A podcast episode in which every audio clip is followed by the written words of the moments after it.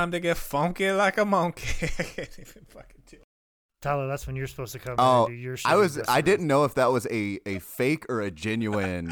No, that's as genuine as he gets. oh, okay. That, all right. that all right. is- that is that right there is as genuine Dusty Rhodes as it gets. Now, I cannot do sexual Dusty Rhodes this entire episode. So I'm gonna need you guys to kind of up your game on the Dusty Rhodes impersonation. Nick gave his best effort right there. and Tyler, that was your cue to come up and do your Dusty I, I heard the the giggling and I was like, oh, obviously he wants to take it from the top. No, that was it. That was the top and the end. That Okay, was the all right. top and the end. Give it give me your Dusty Rhodes. Come on. Come on. Oh, daddy, what you want to do talking about a Dusty Rhodes impression? You gonna tell me? You think you know how to do a Dusty Rhodes impression better than me, daddy? No, sir. I know what hard times are, and I know what bad Dusty Rhodes impressions are, daddy, and I've seen them all. There's no way you can do a good, bad Dusty Rhodes impressions better than me, daddy. I loved your hand motions. Nobody can see this. Is an audio format. You were doing an Italian guy uh, mob thing. I'm feeling the I- bad I- times, daddy. oh, and I love the little hand thing. There's a very Jewish mother ish you got in there too. You're doing all the ethnicities and then doing Dusty Rhodes' voice, which would make you the American dream. Yes, I, I agree. But nobody will top baby a sexual Dusty Rhodes, baby. Because one sexual Dusty Rhodes comes into this podcast by lifting up the covers, baby, the satin seats, if you will. Throw them back. Look upon you. And then display before you the American dream, tizzled and Gannett. Tizzled and Gannett, baby. Gannett, knocked away by the famous sculptor, Michelangelo. And I ain't talking no Ninja Turtle, baby. Ooh, Oh daddy. no. Oh baby. I am talking about a man who is held upon high and seen as an athlete, looking down at a beautiful, pretty woman as beautiful as Farrah Fawcett. A woman called Timbo Pod. And that is right, sexual Dusty Rhodes is gonna get in the bed and pull those covers back over, baby. Satin seats. Come clashing down on this gorgeous, beautiful display of a podcast and displayed before you. And says so soft, so sweet, with pretty blue eyes looking right at you with the camera or the microphone or whatever your recording device is and said to you so sweetly, so softly, ask you a question. What is your birthstone? And I say to you, sapphire smile. Mm, daddy. And you can cla- start clapping anytime, guys. That ain't gonna get that was a good any tie-in. That was very good. fucking That was- better than that, ladies and gentlemen. I actually thought about getting up and starting to gyrate to show you that I was really feeling the Dusty Rhodes energy. Welcome to Timbo Pod. I'm Nick Alexander, joined by Mr. Galaxy Con himself, Tyler Wood. Yeah, happy to be here, guys. Thank you. You're Mr. Galaxy Con? Oh, you do two of them, and you're Mr. Galaxy Con. I've done. I've been wi- I've been with them since I've they were SuperCon. more. Okay, fine. All right, you're Mr. Galaxy Con now. Excuse me, because I not at one of them because they don't have the wrestling there. Fine, got it, no problem. I'll see you in fucking Raleigh, asshole. Are you booked for that? yeah, if there's wrestling there, I'm there. Okay, I think- think it's supposed to be back. Who do you think they're gonna have like almost die in a Deadpool outfit for lack of oxygen? Like. Wheeler Yuta? He's everywhere, man. It was an honest guess. He's no Deadpool. Deadpool doesn't know chain wrestling. I'm just gonna let you know that right now. You, you think Ryan Reynolds is gonna do a fucking snap mare into a fucking chin lock, try reversal to hammer lock, and then go back around and do something fancy with a bridge? No, it's not going to. And that voice full of rage is none other than the son of a farmer's daddy, the men scout Jake Maddock. Oh, I should I should start doing that, but I, I think I can now. Now now that we're not coworkers anymore, I think I'm allowed to. I think everything's back on the table. Like, uh, this would be a different podcast. I would not. You guys be like, "Hey, Jake, are you ever going to do your Dusty Rhodes impersonation?" I'm like, hmm, about that. Uh, Executive Vice President Cody Rhodes does not want me to do that anymore. So thankfully, uh, the, the Dusty Rhodes impersonation is back on Are you not table. scared of Dustin? Oh no, me and Dustin are super cool. Nah, like, like, like that. Me and Dustin are super cool.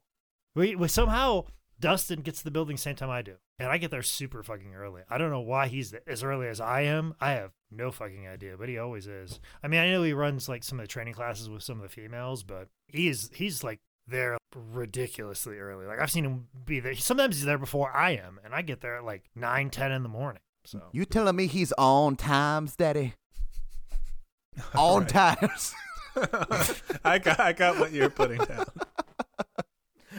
Okay, back to your introduction. Like we're literally like, like we're taking for like go ahead and say Tyler Wood, guy does comedian, blah blah blah. So- oh, you already did your Yeah, introduction. I'm Mr. sorry. GalaxyCon, yeah. I'm sorry. That's right. You, you had such a you had such a shitty intro, and, and deservedly so. Deservedly so. I forgot it even happened. Perfect. Great. Fantastic. Today we're talking about a very talented dancer, the first woman to ref in Missouri, Sapphire Baby.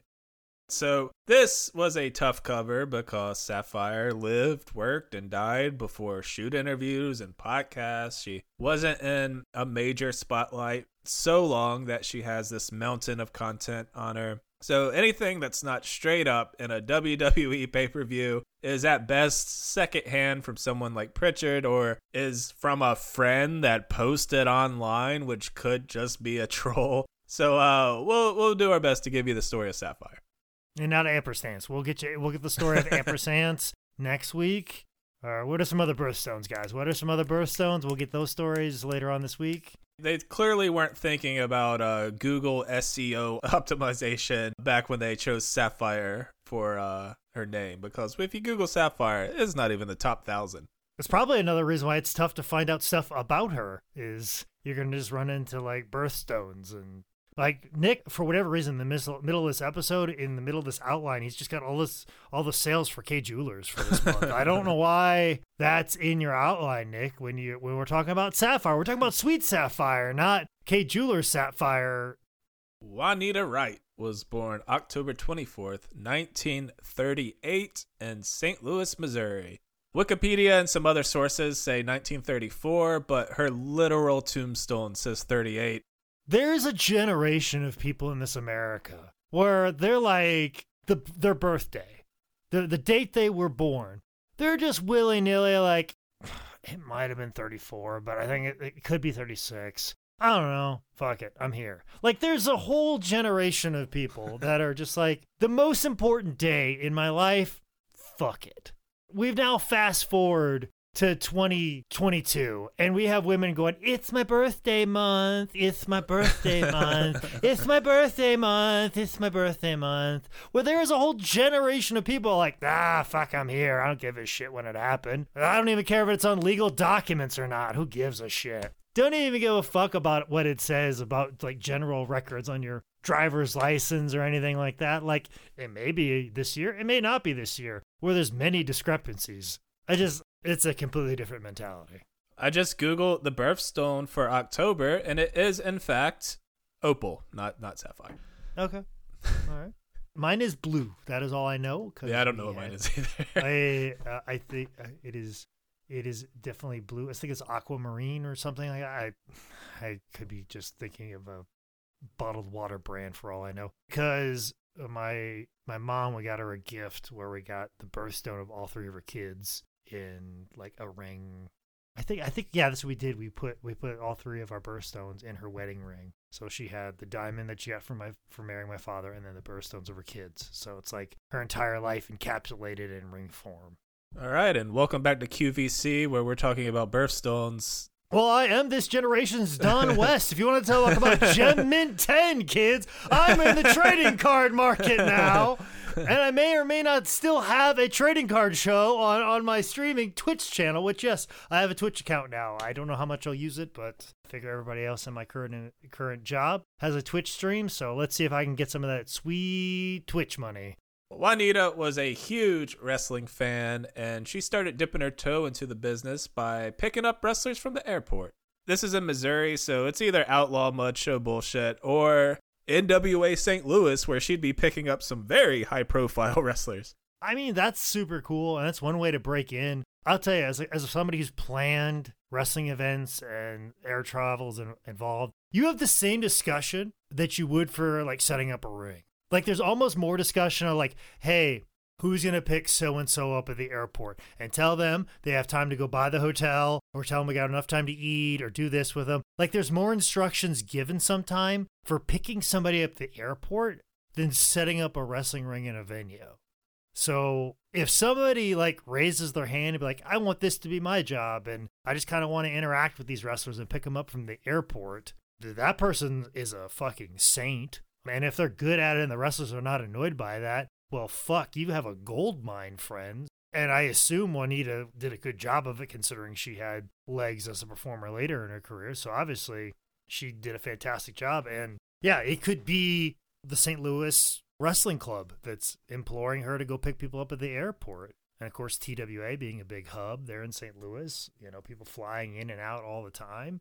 This woman might have picked up Bruiser Brody from the fucking airport and drove him to the chase so he can cut a monstrous fucking promo on David Von Erich, for all we know. Or he picked up a disheveled Von Erich boy and got him in a vehicle to get him to go wrestle Harley Race. Just the wide variety of people that she would she would have met.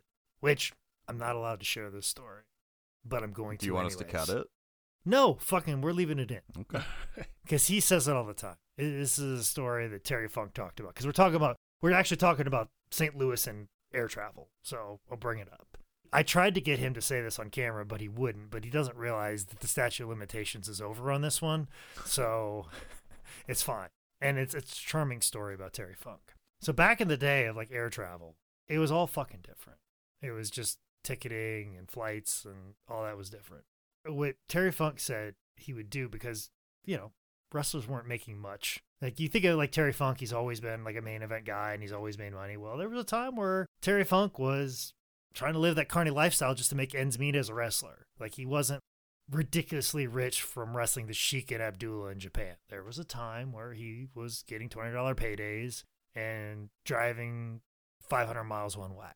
And there was a time he was supposed to wrestle in St. Louis, and he's got to get from Amarillo to St. Louis. Now, there's no direct Amarillo to St. Louis. There are connections in Dallas or Oklahoma City or wherever, and there might be a couple connections. Well, a lot of times with these flights, they'll get you, like, you'll be on the same plane, and you have the option to get off or stay on. Like I said, air travel's different, where it's like, hey, this particular flight, it's like a bus stop. This plane will end up in St. Louis eventually, and you just stay on if you're going to St. Louis, or you can get off, get something to eat, and then come back on. However you want to do it. I guess that's how planes used to work back when Terry Funk was traveling. And he wanted to get to St. Louis because the chase is a big deal, and he doesn't have the money to get there. But much like a train, they would check your ticket. But Terry Funk got the idea like, hey, if I just sit on this plane and I pretend like I'm asleep and act like I'm supposed to be there, nobody will want to wake me up and check my ticket and they'll just let me keep going all the way to St. Louis. So he would pay for a flight to Amarillo to Oklahoma City, pretend like he was asleep every time they stopped. Then they would fly on to the next town. He would do it again and then fly on to St. Louis. And he'd get to St. Louis for the price of what it would cost for him to fly to Oklahoma City. So don't pretend like nobody's above doing the most carniest thing in the entire world. Terry Funk's like, I scammed the airlines out of thousands of dollars doing this. Back when plane flights were probably like 50 bucks or whatever Yeah. they were. Not the worst wrestling related plane story I've heard. Yeah. yeah. Definitely, definitely not. The, the, there'll be no dark side of the ring of Terry Funk's airplane habits. I'll tell you that much. That's like season 30 when they they're just out of fucking ideas. So I just told him I was asleep. This goddamn motherfucker! I just, I just lie there and pretend like I was asleep. I'd cross my arms and everything. I was laying there like the goddamn Undertaker. I love that Just that's how he thinks people sleep. they cross their arms. Just say, goddamn, cross my arms. Just go to sleep. And then, of course, as soon as I walk away, I peek my eye open. And as soon as I go, fuck it, taking off. Here we go. I'm going to St. Louis. All right, fuck, where are we? Juanita would eventually get her wrestling referee's license and start refing matches, the first woman in Missouri to do so. So that's pretty neat. So, Jake, I have a question. Can you break down? She needed a wrestling referee's license. And I know so much of this depends from state to state. What goes into getting these? Is it just like getting any type of permit? You like give them 20 bucks and they're like, that right? Sometimes, yeah, sometimes it's just as easy as getting a fishing license. In Missouri, though, you know, to get a wrestling license, you have to have blood work, you have to have HIV, hepatitis, you have to have a full physical. And what's actually pretty cool, at least it was for a short period of time in Missouri, one of the commissioners was Cowboy Bob Orton. So there was a time when you got your wrestling license, there's old Cowboy Bob Orton's uh, signature right there at the bottom. But yeah, in Missouri, she probably she might have had to do blood work, and she might not have. She might have just had to just pay back in the day, and then finally they required everybody to get physicals and stuff like that, or require a doctor to be in house. Like Baltimore, they require a doctor to be there and give everybody a physical before they go out. South Carolina, you're required to get a physical beforehand and then you're licensed the rest of the year. Louisiana, you're required to do blood work every six months. Um, and you have to have a doctor on staff. It all varies from state to state, but in Missouri, there's probably some sort of athletic commission. Almost too, like I think St. Louis, they also had a lot of boxing events. It was kind of treated the same way, and wrestling probably wanted to be treated the same way as boxing because if it wasn't, then people might think it's fake and entertainment and not believe it's real. So wrestling was probably like, oh no, please regulate us like boxing because we're just like them. It's legitimate fights. Uh, we need a doctor here because somebody might get knocked unconscious because these guys are really hitting each other, guys. There was a time when I was a teenager that I thought like, oh, you know, to get a wrestling license, there's got to be like a test, like you, like a written test you have to take to show your aptitude as a professional wrestler. Actually, yeah. You, some some places, I think Kentucky, you had to write down who your trainer was. I don't think they would ever like if I said my trainer was Scrappy Ken Steele. Mm-hmm. People wouldn't give a fuck. Like, uh, and it's not like I don't think they're like, oh, we're definitely giving you a license because George South trained you, but you had to listen to where you were trained at. How often were just, the commissioners going around and checking licenses at shows? Like, how often did that happen at shows you've been at? Depends on the show. Okay. Depends on the state. Some states are stickier than others. Some they're like, hey, just send us all the information ahead of time. Ah, we don't need to come out because you got everything. You're good to go. Have a good day. Other places they'll be at every one of them. Other places they have to be at every one of them. At 42 years old, Juanita started wrestling, getting started in the early 80s. And oh my God, I hope this is my midlife crisis. Oh, and, and David Marquez would definitely book you for NWA Hollywood. Yeah. Hello, this is uh, David Marquez uh, from CWF Hollywood. I am uh, longest running televised wrestling here in California.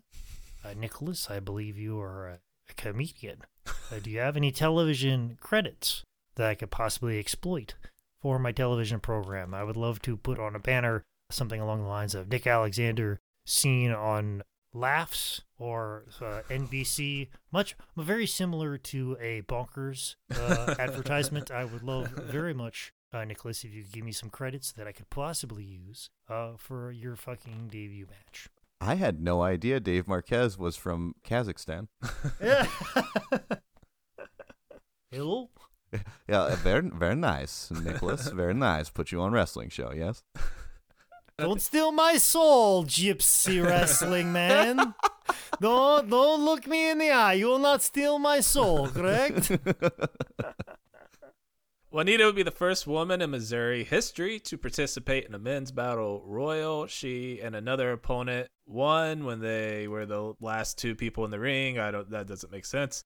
She worked on the independents as Princess Dark Cloud and apparently once wrestled a bear. What else have you shamelessly stole from Sapphire, Jake? Oh no no no! So here's the thing, my friend. I am. And a lot of people know this because I don't post, I never post it on social media because what happens at the World Bear Wrestling Championship, we don't talk about. We don't post that on social media. But now that I am currently, you know, retired from bear wrestling, I can then, I can now tell people because I'm now retired. That's one of the, one of the bylaws is if you retire from the World Bear Wrestling Championship, you're now allowed to talk about the World Bear Wrestling Championship. And since I've been dominating the sport for the last 10 years, like I can talk about it now. And like I'm sure Sweet Sapphire was an amazing bear wrestler, but she didn't revolutionize the whole sport like I did. There are things that I have done in bear wrestling that that people will emulate for the next several years. I mean, it's like when Tom Landry came up with the flex defense. This is when the triangle offense came into play. What I have done in bear wrestling is revolutionize the game. And, you know, I've, I've had my struggles, I've had my issues with it. But every year, when it comes time for that bear wrestling championship, I, I go out to the woods. And, you know, one year I had a reporter. He was supposed to do a documentary on it, but it fell through because of funding. And he filmed me walking into the woods. And then two weeks later, I came out with a trophy. Those wonderful documentarians, they were waiting outside and they saw me walk out with the World Bear Championship Wrestling trophy. And I told them they couldn't film that because, once again, we don't talk about the World Bear Wrestling Championship but it's all part of prosperity. And hopefully someday, when Eric Button is done working on my documentary. It'll be a large part of my documentary. Entire, you know, 20 minutes will be dedicated to my World Bear Wrestling Championship uh, accolades. So, with all due respect to Sweet Sapphire, I'm still the best World Bear Wrestling Champion. And Nick, I, as your friend, I expect a little bit more respect out of you when you talk about bear wrestling. I apologize. So put put a little more fucking respect on it. I did not sacrifice the last ten years of my fucking life to Bear Wrestling Championship for you to just say it as a fucking joke. That's why my bookings have gotten sparser and sparser and sparser. I've tried to focus on being the most dominant bear wrestling champion of all time. Okay? Like I'm trying to be the Michael Jordan. I'm trying to be what Michael Jordan was trying to be in basketball, but I didn't take two years off playing baseball. Okay? or to alligator wrestle. No, I stuck with what I was great with. Fortunately, my father wasn't killed because of gambling debts that I had either. Two, that's beside the point. All right? So, show a little respect. Jake, I I have a I have a question. Do you find it hard to be involved in the bear wrestling community when you yourself are an otter at best? An otter. Yes, an otter. I am a fucking champion in my sport. Okay. Like, Okay, if you qualify fun- as a you- bear, you- that's fine. I I am a fucking bear and a half. Okay. Okay. I am a bear and a fucking half. An otter may be vicious, may just really go get down to what's necessary and just dig deep, you know, settle in and just get knuckle deep on something. But I'm a goddamn bear. Okay. Okay. I, I I- apologize. I'll, I'll tear. I'll tear your ass up. I will tear your fucking ass up. Cause I'm a fucking bear. Go on with the little podcast. Go on that I'm a part of. Go on. Go on. But 1989, Juanita was working her day job. She was wrestling and refing on the weekends, just enjoying being part of the business any way she could. Little did she know, her whole life was about to change. By May of 89, one of Juanita's favorite wrestlers, the American Dream Dusty Rhodes, had made his way to the WWF where he was getting funky like a monkey, baby. yes, daddy. Yes, daddy. WWF Creative wanted to pair Dusty with a valet, and since he was the common man, in their words, he needed a common woman, and that's when the very problematic Terry Garvin suggested Princess Dark Cloud, who would be brought to the WWF as Sweet Sapphire. And this is something. Okay, let's let's tread on this lightly enough, but let's let's do do make mention of it.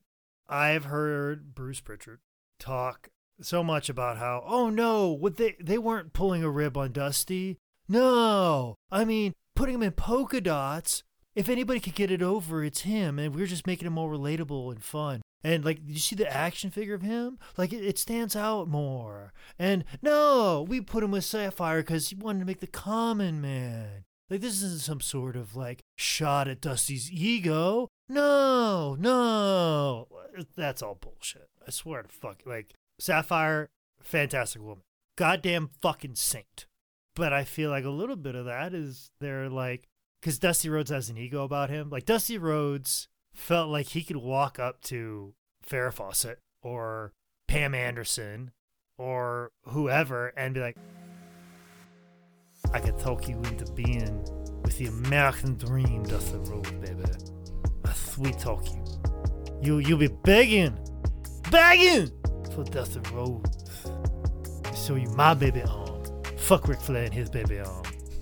Fucking what I'm packing We'll discuss you, We'll make you run away in pure fear and terror and fright of another man's netherlands. Because I am the American dream, baby.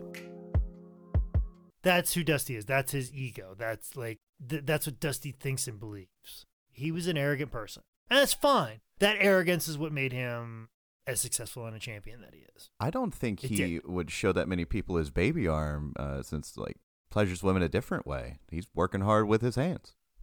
This is just very true.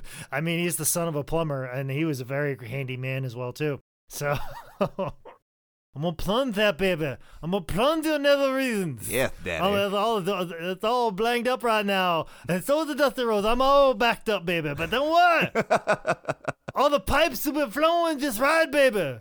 Do you think he fucks to the tune of a cowbell just being hit over and over again? He's the cum. I mean, that's definitely the way he fucks. I'm He's a coming man. He's the coming man. like that rhythm, like Yes. Yeah. I mean, absolutely. I mean, I'll, I mean, I'll give it a shot with my girlfriend. Like, I mean, I'll I'll tag it from behind and be like, "I'm just a common man." well, you got to have uh, each like each one of you has to have the cowbell ropes on your wrist. He's the American dream. But no, like uh, that's the thing too. Like Juanita, she's a sweet, sweet, sweet person. But I'm sure they wanted to be like, "Oh, this is the best that Dusty Rhodes can do," which makes me feel sad for Juanita because she's a fucking saint. But I always felt like she was kind of used as a pawn that way. So that sucks. I don't fucking like that. I don't appreciate that because Juanita should be exalted and held upon high for dealing with fucking wrestlers who are jet lagged like for true. years. She's a goddamn fucking saint, and for her to be a pawn in the fucking make fun of Dusty Rhodes' 1989 tour kind of sucks. I don't fucking like that. But I like the fact that she was on TV, so like I'm sure she wanted a spot like this. That I mean that's cool and all. I mean everything they did to Dusty was to fucking humiliate him. And it didn't Dusty work. brought on him. I mean, to an extent. I mean, I never looked at him like a fucking star. Like as a child, I was like, "What the fuck this guy would do with polka dots?" But as I got older and started to like look at Dusty Rhodes' catalog, I'm like, "Man, this guy was fucking great." Like watch his Florida stuff. Whew, so good. As an older man, I really started to appreciate Dusty Rhodes more and more and more. And then even some of like his booking decisions, some stuff is like repeated in in cycles over over his career, but at the same time too, it's still some of it's still good, some of it's really good, some of it holds up, and some of it was like yeah, it was repeated, but at the same time too, when he did it, he was the first to come up with that, and that's pretty incredible and great. But he took a lot of shots at Vince, and you could say Vince doesn't think about that, but he does. I'm sure he fucking does. I'm sure he's a spiteful individual and and like sticking it into people, and I felt like he did this with Dusty. So That's really a shame because that's like a something that you don't see a lot in the world of professional wrestling. It's like mean, spiteful people with unhealthy coping mechanisms to you know. yeah, you don't. Yeah. You really don't. It's it's such a positive working environment. Like you really have to like step back. and like, man, I'm really glad that nobody holds grudges. Nobody like goes on podcasts and buries other people. I mean, the fact that the shooter inter- interview industry was so poor through the the 90s and the 2000s because nobody would talk shit about anybody. Like, I don't know how RF Video stood to be in business as long as they did because of shoot interviews, because everybody was just so happy and complimentary of everybody's work and how they dealt with each other. So, really surprised. So the name Sapphire is controversial. It was a stereotype dating back to the uh, 1800s used to describe a loud, angry, sassy black woman, a stereotype used by Hollywood for decades. There's a chance WWF was ignorant to this, but people like Bad News Brown brought it up. But it was the WWF in the 80s. If you brought up that something was racist, they go, Oh my God, thank you for noticing.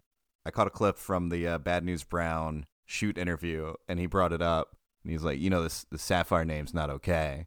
And I think he was talking to Vince directly. He's like, oh, I had no idea. I had no idea. We'll we'll change that right away. And they changed it to Sweet Sapphire. He's like, that's better, right? But that's the thing. I, I think Vince is a little blind. And then somebody's like, hey, that's kind of racist. Oh, it is?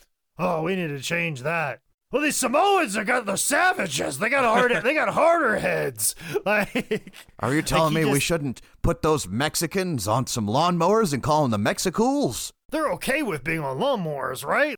Not understanding the power dynamic of like they're their boss. He's telling them to be on lawnmowers, and they kind of have to say yes because they recognize it's their job. But at the same time, too, they're like, "Eh, "This is fucked up. I don't really care, but this isn't probably what I want to be doing with my career." Um, like not understanding that people will just say yes and do whatever. I mean, Bill Watts wanted to call Ahmed Johnson Buck, Hmm. and Jim Ross was like, "Oh, we are not doing that." You know, there there is a little bit of that, and then there's like, keep in mind when you have rich old white men running wrestling, you don't get a different perspective than that. And if they're if it's during a time when their language and their thoughts are not corrected, they're gonna say the the dumbest thing eventually. And if you're not a mindful person to other people and people who are different to you, then you're gonna say something fucking stupid. So that's why you always should be mindful and empathetic and listen to people and listen to opinions that are different than yours, and you'll come to find out, like, oh, well, this isn't right, and I, I see why you, think it's bad. And then sometimes you're like, oh, I didn't know that. Okay, well, I'm going to correct my language and never say that again. Okay, cool. You know, it's like when people become more aware with trans people and how you refer to trans people. Like, as people get taught and explained and told and meet somebody who is trans, all of a sudden you change. But if you're a rich white billionaire and you make the fucking rules, you could act however the fuck you want. So, Even though her name's not great, as far as representation goes, this is a roster with zero women of color. And from what I found, Sapphire is the first black woman to be employed by modern day WWF. Like from the time Vince took over, that's not something I ever see her get any love for, but I can't think of anyone else who would be before her. Can you? no, I mean, other than if there was any like female wrestlers, but that would have been brought in by Moolah. That's the only thing I could think of. But For like a one off run or some house shows, or, but like- like a roster spot. Like she has to be the first, like- right?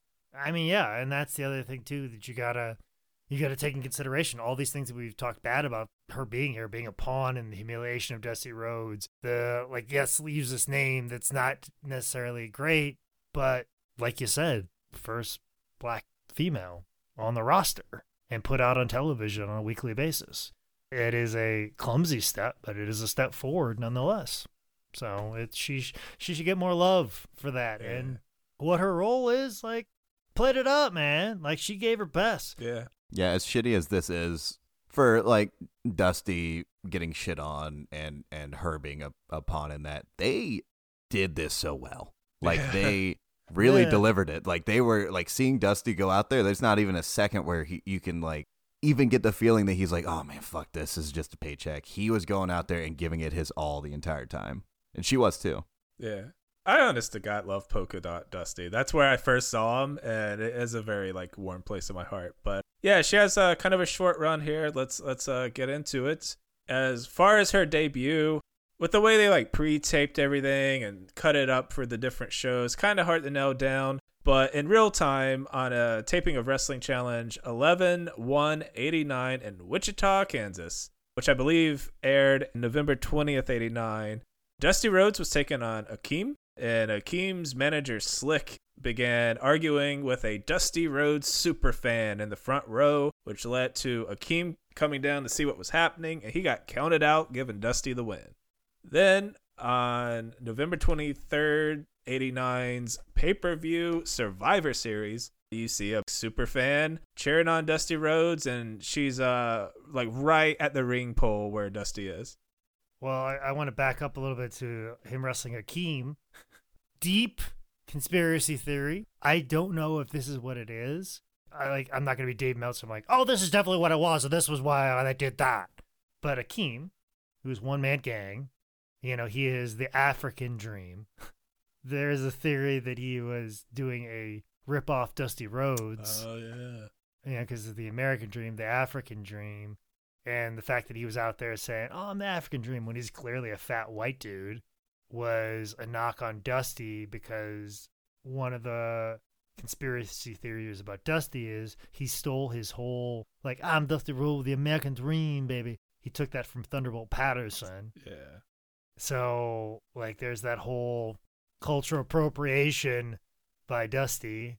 And then they're like, oh, well, that's all you are, Dusty, and that's what we think you are. So there's that whole conspiracy theory. I, that seems very, like, tinfoily deep state for, pro wrestling. But I have heard that theory a couple of times, and I don't, I don't know. I don't know if I don't know if I buy that, but that is, it, it is weird. All of this is weird, just like this is. And poor, poor wonderful Juanita Wright is in the middle of this this weird storm of things that are happening right now. And Akeem and Big Boss Man are the Twin Towers, and the Twin Towers fall down, and then maybe you think Vince McMahon has something to do with it, because he's so because Titan Towers is so close to the World Trade Center, and then you start asking questions about Tower Seven and Tower Nine, and it's nuts. Don't even don't even don't even go down that YouTube rabbit hole, folks. Then on some WWF TV that aired November 25th, 89, Dusty is facing Big Boss Man when manager Slick again gets into it with Sapphire sitting at ringside. This distracts Boss Man, who gets rolled up by Dusty. After Boss Man leaves, Dusty asks Sapphire to come into the ring and they do a little dancing. Now bonded over some in ring grooving, Sapphire began managing Dusty Rhodes during his house show run against Boss Man. She'd be there anytime Dusty had a TV match against a job guy. And then things really picked up for Sapphire in 1990 when Dusty would start working house shows against the Macho King Randy Savage and Sensational Sherry. Sherry played a big role in helping train Sapphire there are some stories of Sherry dishing out some tough love, as Sherry was very much of that generation. Yeah, and she's, you know, the idea of like teaching you is like by forcing you instead of explaining. And some some people just can't get it. Some people aren't just, you know, made for it. And just pounding it into you isn't going to work all the time. R- wrestling is an art form. You have, you have the gift or you don't. And you just can't just like force somebody to do it correctly. But you know, back to the whole dancing in the ring. I mean, I'm sure on the house show loop they brought kids in the ring and they dance with them, much like they would do with Junkyard Dog. And what a, what a thing to say is you got to dance with Dusty Rhodes in the middle of the ring at a house show. I mean, that's what she's there for is to be Dusty Rhodes' hype hype man, you know? Like and she did it great, you know? And now they're starting to get it going, which which is another reason why like, you know, maybe I don't believe the conspiracy so much that they're trying to humble Dusty or break him down. He's gonna feud with Macho Man, for Christ's sake. You don't you don't do that if you don't have faith in somebody. So like that's one thing I makes me not want to believe the conspiracy theory of the shitting on of Dusty Rhodes that all this was done in good faith, but um, that's an evil evil organization, and I, I I'm well aware of what they're capable of. So at Royal Rumble 1990, we have a brother love segment. First, he brings out Queen Sherry, and the two of them internet bully Sapphire into the microphone. Sapphire comes down next, and they continue going roast mode on her until Sapphire slaps the fuck out of Sherry. That brings down Macho, which brings out Dusty. All hell breaks loose, and they put this rivalry on screen. Then on Primetime Wrestling, the Ultimate Challenge Special, during a match between Dusty and Macho Man that was from March 7th, Sherry gets into the ring and jumps on Dusty's back. Then uh, Sapphire gets in, grabs Sherry by her hair. They do some hair pulling, some throwing around, and this is the first time Sapphire is really getting like physical in a WWF ring. And this all leads to a match at WrestleMania 6 when Macho and Sherry took on Dusty and Sapphire in the first ever WWF mixed tag team match, as Gorilla Monsoon pointed out. In a pre match interview, Dusty and Sapphire say they have the crown jewel, baby, who turns out to be Elizabeth. I was to make a crown jewel thing, never mind. We have a Saudi prince and our side, baby.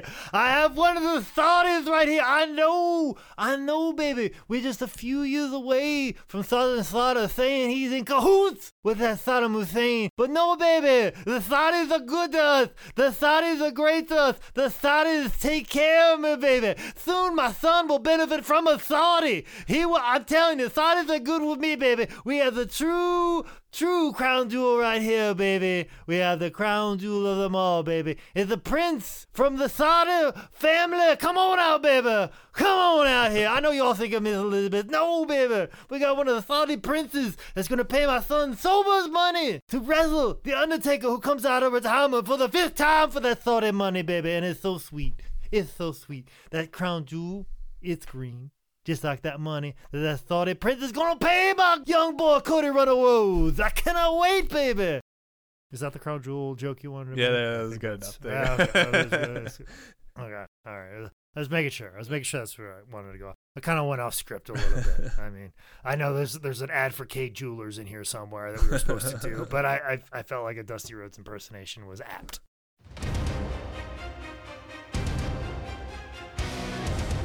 From the wrestling uh, entertainment company that brought you Saudi blood money pay-per-views comes Syrian Civil War Wrestling We've cleared out the killing fields for a one night pro wrestling. Extravaganza. If you think doing business with a murderous totalitarian regime is extreme, we're gonna murder a journalist in our main event. Pussy. Watch as our entire roster sell out their immorals to go to battle. Probably literally. You'll see a pilled up wrestler from the 90s beat up a. Child soldier. Watch Val Venis and Road Dogg take on The Deep State. watch Goldberg refuse to put over, A refugee. and Heath Slater takes on Jimmy Snuka. That's right, we've dug up Jimmy Snuka's bones to marionette them around the ring for a match because there's nothing We won't do for money. I don't know. It sounds pretty violent. Will there be blood? Of course not. We're PG, you sick, disgusting fuck. During the match, Sapphire gets tagged in pretty quick, and you know, she's no Juventud Guerrera in there, but she's doing it. Sherry's, you know, a great worker, so she's like selling her ass off, and Sapphire actually gets the pin in this match when uh, Sherry is swiping down at Elizabeth, who has come out to ringside. Uh, Liz pushes her schoolyard bully style over Sapphire on all fours, who then holds down Sherry for the three. Then Liz, Sapphire, and Dusty dance to arguably the greatest wrestling theme ever. Did you mention Juventud Guerrera because I said the Mexicools? No, I didn't. I was I was already in here. You don't understand that Nick has wrote this script like a month Yeah. ago. Like he's, he's he's workshopped that joke at like L.A. open mics, mu- much like somebody who hosts the Oscars. Like he is practiced this every one of these jokes. It's all out of context, so it's really weird. Luckily, he's huge and famous in Hollywood, and he's allowed to do that. But every one of these jokes Nick has written down, tested. Spencer's heard all of them, I'm sure. So I'm sure she's thrilled. Following Mania, they take their mixed tag show on the road with Sherry and Sapphire breaking off for some one versus one matches. Um, Sherry would always get the win heads up, while Dusty and Sapphire would always get the win in the tags. Then on the build to 1990 SummerSlam, someone started giving Sapphire gifts. She got some diamonds, a, a gold bracelet, a trip around the world, a mink coat, a Cadillac. And then at season three's SummerSlam, if you use the dumbest fucking streaming service imaginable, Sapphire was set to take on Sherry, but she never makes her way out to the ring and loses by DQ. Later that night, Dusty has a match against Macho, and out comes the million dollar man Ted DiBiase, revealing that he had indeed bought Sapphire off with those gifts and a big old bag of money. Now, is this an allegory from the WWF writers teaching us that if we give in to materialism and the desires of millionaires, we as a society stray away from the American dream itself? Oh, you give them much too much credit, Nick. what are you talking about, pal? We're making poetry here. yeah. What about this? What about if a rich white man buys a black woman, huh? Yeah. Exactly. That's exactly what I was thinking. And why are you doing my voice right back at me? Write this shit down in the king's English, pal. you got it, pal. I fucking love that idea. That's fantastic. I love it when a white male buys other people because I'm goddamn Vince McMahon. Ah, such good shit. Sapphire would begin appearing in promos with Ted, ironing his money, carrying around his wrestle buddy, but uh, she would soon quietly fade away from the company. In a kayfabe WWF magazine interview, Virgil said she left because DiBiase took all his gifts back. In a shoot, Sherry said that Sapphire was genuinely hurt by the on-screen breakup with Dusty. And I mean, if you work with someone, you travel with someone, you're already a massive fan, it probably sucks. You probably feel like you're losing your partner there. Well, let's do. She might have been the one doing all the fucking driving because she Yeah, was driving people from the airport. And fucking Dusty's like, "Let me take a nap, baby. it was a long night, baby." When Sapphire was up just as late as he was, like, yeah, that kind of sucks. And here she is. I mean, I guarantee she was like telling her family, "I'm on TV," and everyone's like, "Oh, there she is. She's dancing on TV with Dusty Rhodes," and everybody, and like probably her whole family's like proud of her. And then they're like, "Now you're gonna turn on Dusty Rhodes and be not liked, but we have no plans for you when you're a bad guy." Yeah. And like, God fucking bless her. I know we've said it three times already, but God bless fucking Juanita Wright. she could not act like, oh, I'm snobbish and I have money now. Like every one of the vignettes where she had the money and the fur coat, like she's just sitting there smiling, like, "Oh, this is what I do when I get nice gifts. I just smile." she wasn't acting. she wasn't like acting like smug, like, "Oh, I'm rich now and you people are beneath me, and oh, I have money now." She couldn't do that. She's like, "Gifts, awesome. Thank you so much, sir. I really appreciate it. Like, that's so kind of you. That's you have such a warm and and wonderful, vibrant soul. Thank you. Really made my day." That's how she acted when she was on camera with these gifts. Like, she couldn't act nefarious if like her- her life depended on it or if Vince McMahon was screaming at her to look nefarious. Yeah, she she seemed like too sweet of a person to be a hill. She didn't have that like uh that like cutthroat grizzleness. Yeah, couldn't nail down what that was. Prichard also said that the business seemed to really like wear her out. All the traveling and making towns, God knows what she dealt with backstage and from fans. She just got burned out and decided to walk away. Sounds like a healthy person. Yeah, right. She'd pop back up in Memphis and the USWA in 93 and 96, and there's some stuff floating around YouTube, but she seemed to mostly work with Miss Texas, aka Jacqueline. Hell yeah, another goddamn fucking saint. Like that's awesome, and that'd be cool. Sweet Sapphire and Jackie, like that's pretty fucking cool.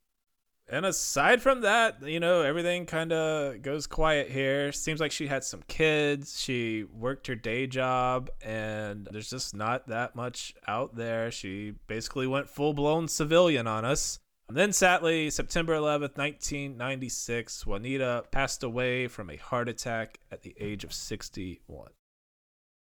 Sad that she didn't make it longer in life, but kind of a good thing that she got in and out of the world of wrestling without a giant fucking laundry list of problems related to that specifically. yeah, this is true.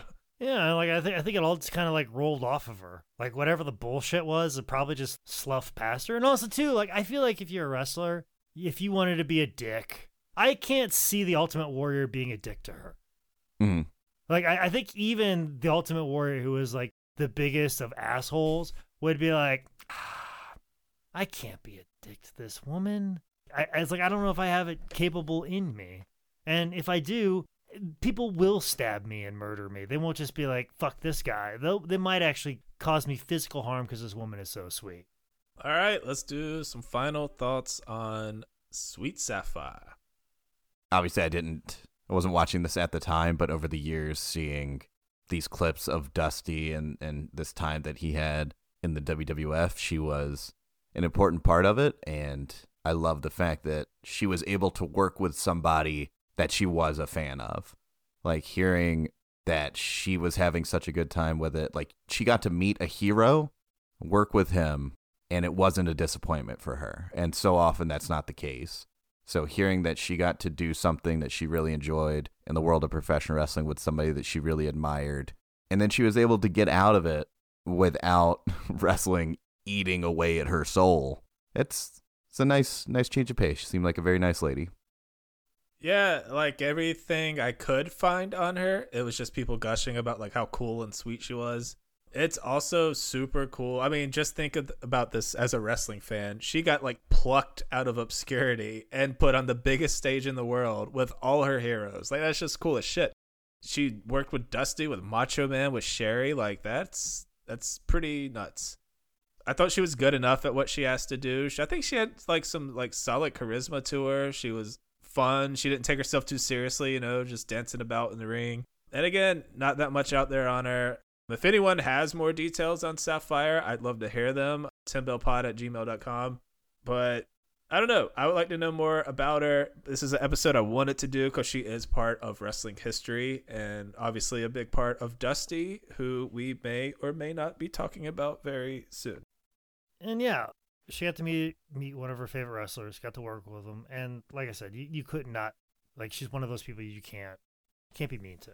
Like it's it's just one of those remarkable people. You rarely see that in pro wrestling, and she's one of those rare people, and definitely deserves her own episode. I mean, her time was very short, but I'm glad we got to cover it, and hopefully, you know, somebody who's in our feed gets to know a little bit more about her, or you know, hadn't given too much thought about her and maybe like this opens up a perspective of what you never thought of like oh you know she was in a bad situation or oh this was a bad spot but she made the most of it because i remember seeing her and she you know it was fantastic and great but also too like i just keep thinking about i can imagine when she was on tv that when she talked to her family or years after her time in wrestling was over she probably looked looked upon it be like hey you see, see that? I, I was on TV with, with Dusty Rhodes and, and Macho Man. She gets to say that, and she gets to tell people that, and she gets to say that with pride. She started off as somebody taking people, picking people up from the airport, and you got to be in the ring with some of the biggest professional wrestlers of all time, on a WrestleMania, SummerSlam, Survivor Series, the real tentpole pay per views at the peak of wrestling. Got in, you got some amazing memories, and you got the fuck out unscathed. That's pretty awesome. That makes this story that much more special, unique. God bless you for taking care of like wrestlers who are jet lagged and just need to hurry up and get to wherever they need to go to. You you did more for anybody for wrestling just doing that, but what you provided for people on, in front of the camera is well remembered. Nobody will ever say a bad thing about it, and you're fantastic. Thank you so much, Juanita Wright, for everything you have done and for being in our lives. All right, that is uh Sapphire Juanita Wright and same old shit. Find us on Patreon, find us on social media, Tim Bell Pod. You guys got anything? No, nothing new. My birthday's coming up in May. I uh just Nick is doing the math to make sure that this is coming out by May because uh, we are trying to get ahead because I have a monstrous schedule. So, big, you know, big thank you to Nick, and that's why getting on Patreon, follow us on social media, tell a friend, tell a friend about Ten Bell Pod and what we got going on here like I said, it, the more successful we can make this, the more likelihood that it's going to stick around. But it really is up to you guys. Leave reviews. Reviews are so important. It pushes up the charts. I like talking about wrestling history. I like getting in these weird sidebars where I tell a story about Terry Funk that he's not willing or comfortable to say because he feels like charges are going to be brought up against him because of Pan Pan Am Airlines. Like I I want to share all these things and I like this outlet. I want to keep doing it, but we really need it to be uh, get as many of you people in so we can keep it going because without you guys it just it's it's hard to do so thank you so much just tell a friend share share an episode with somebody and just continue to love pro wrestling all right we will see you uh fucking next week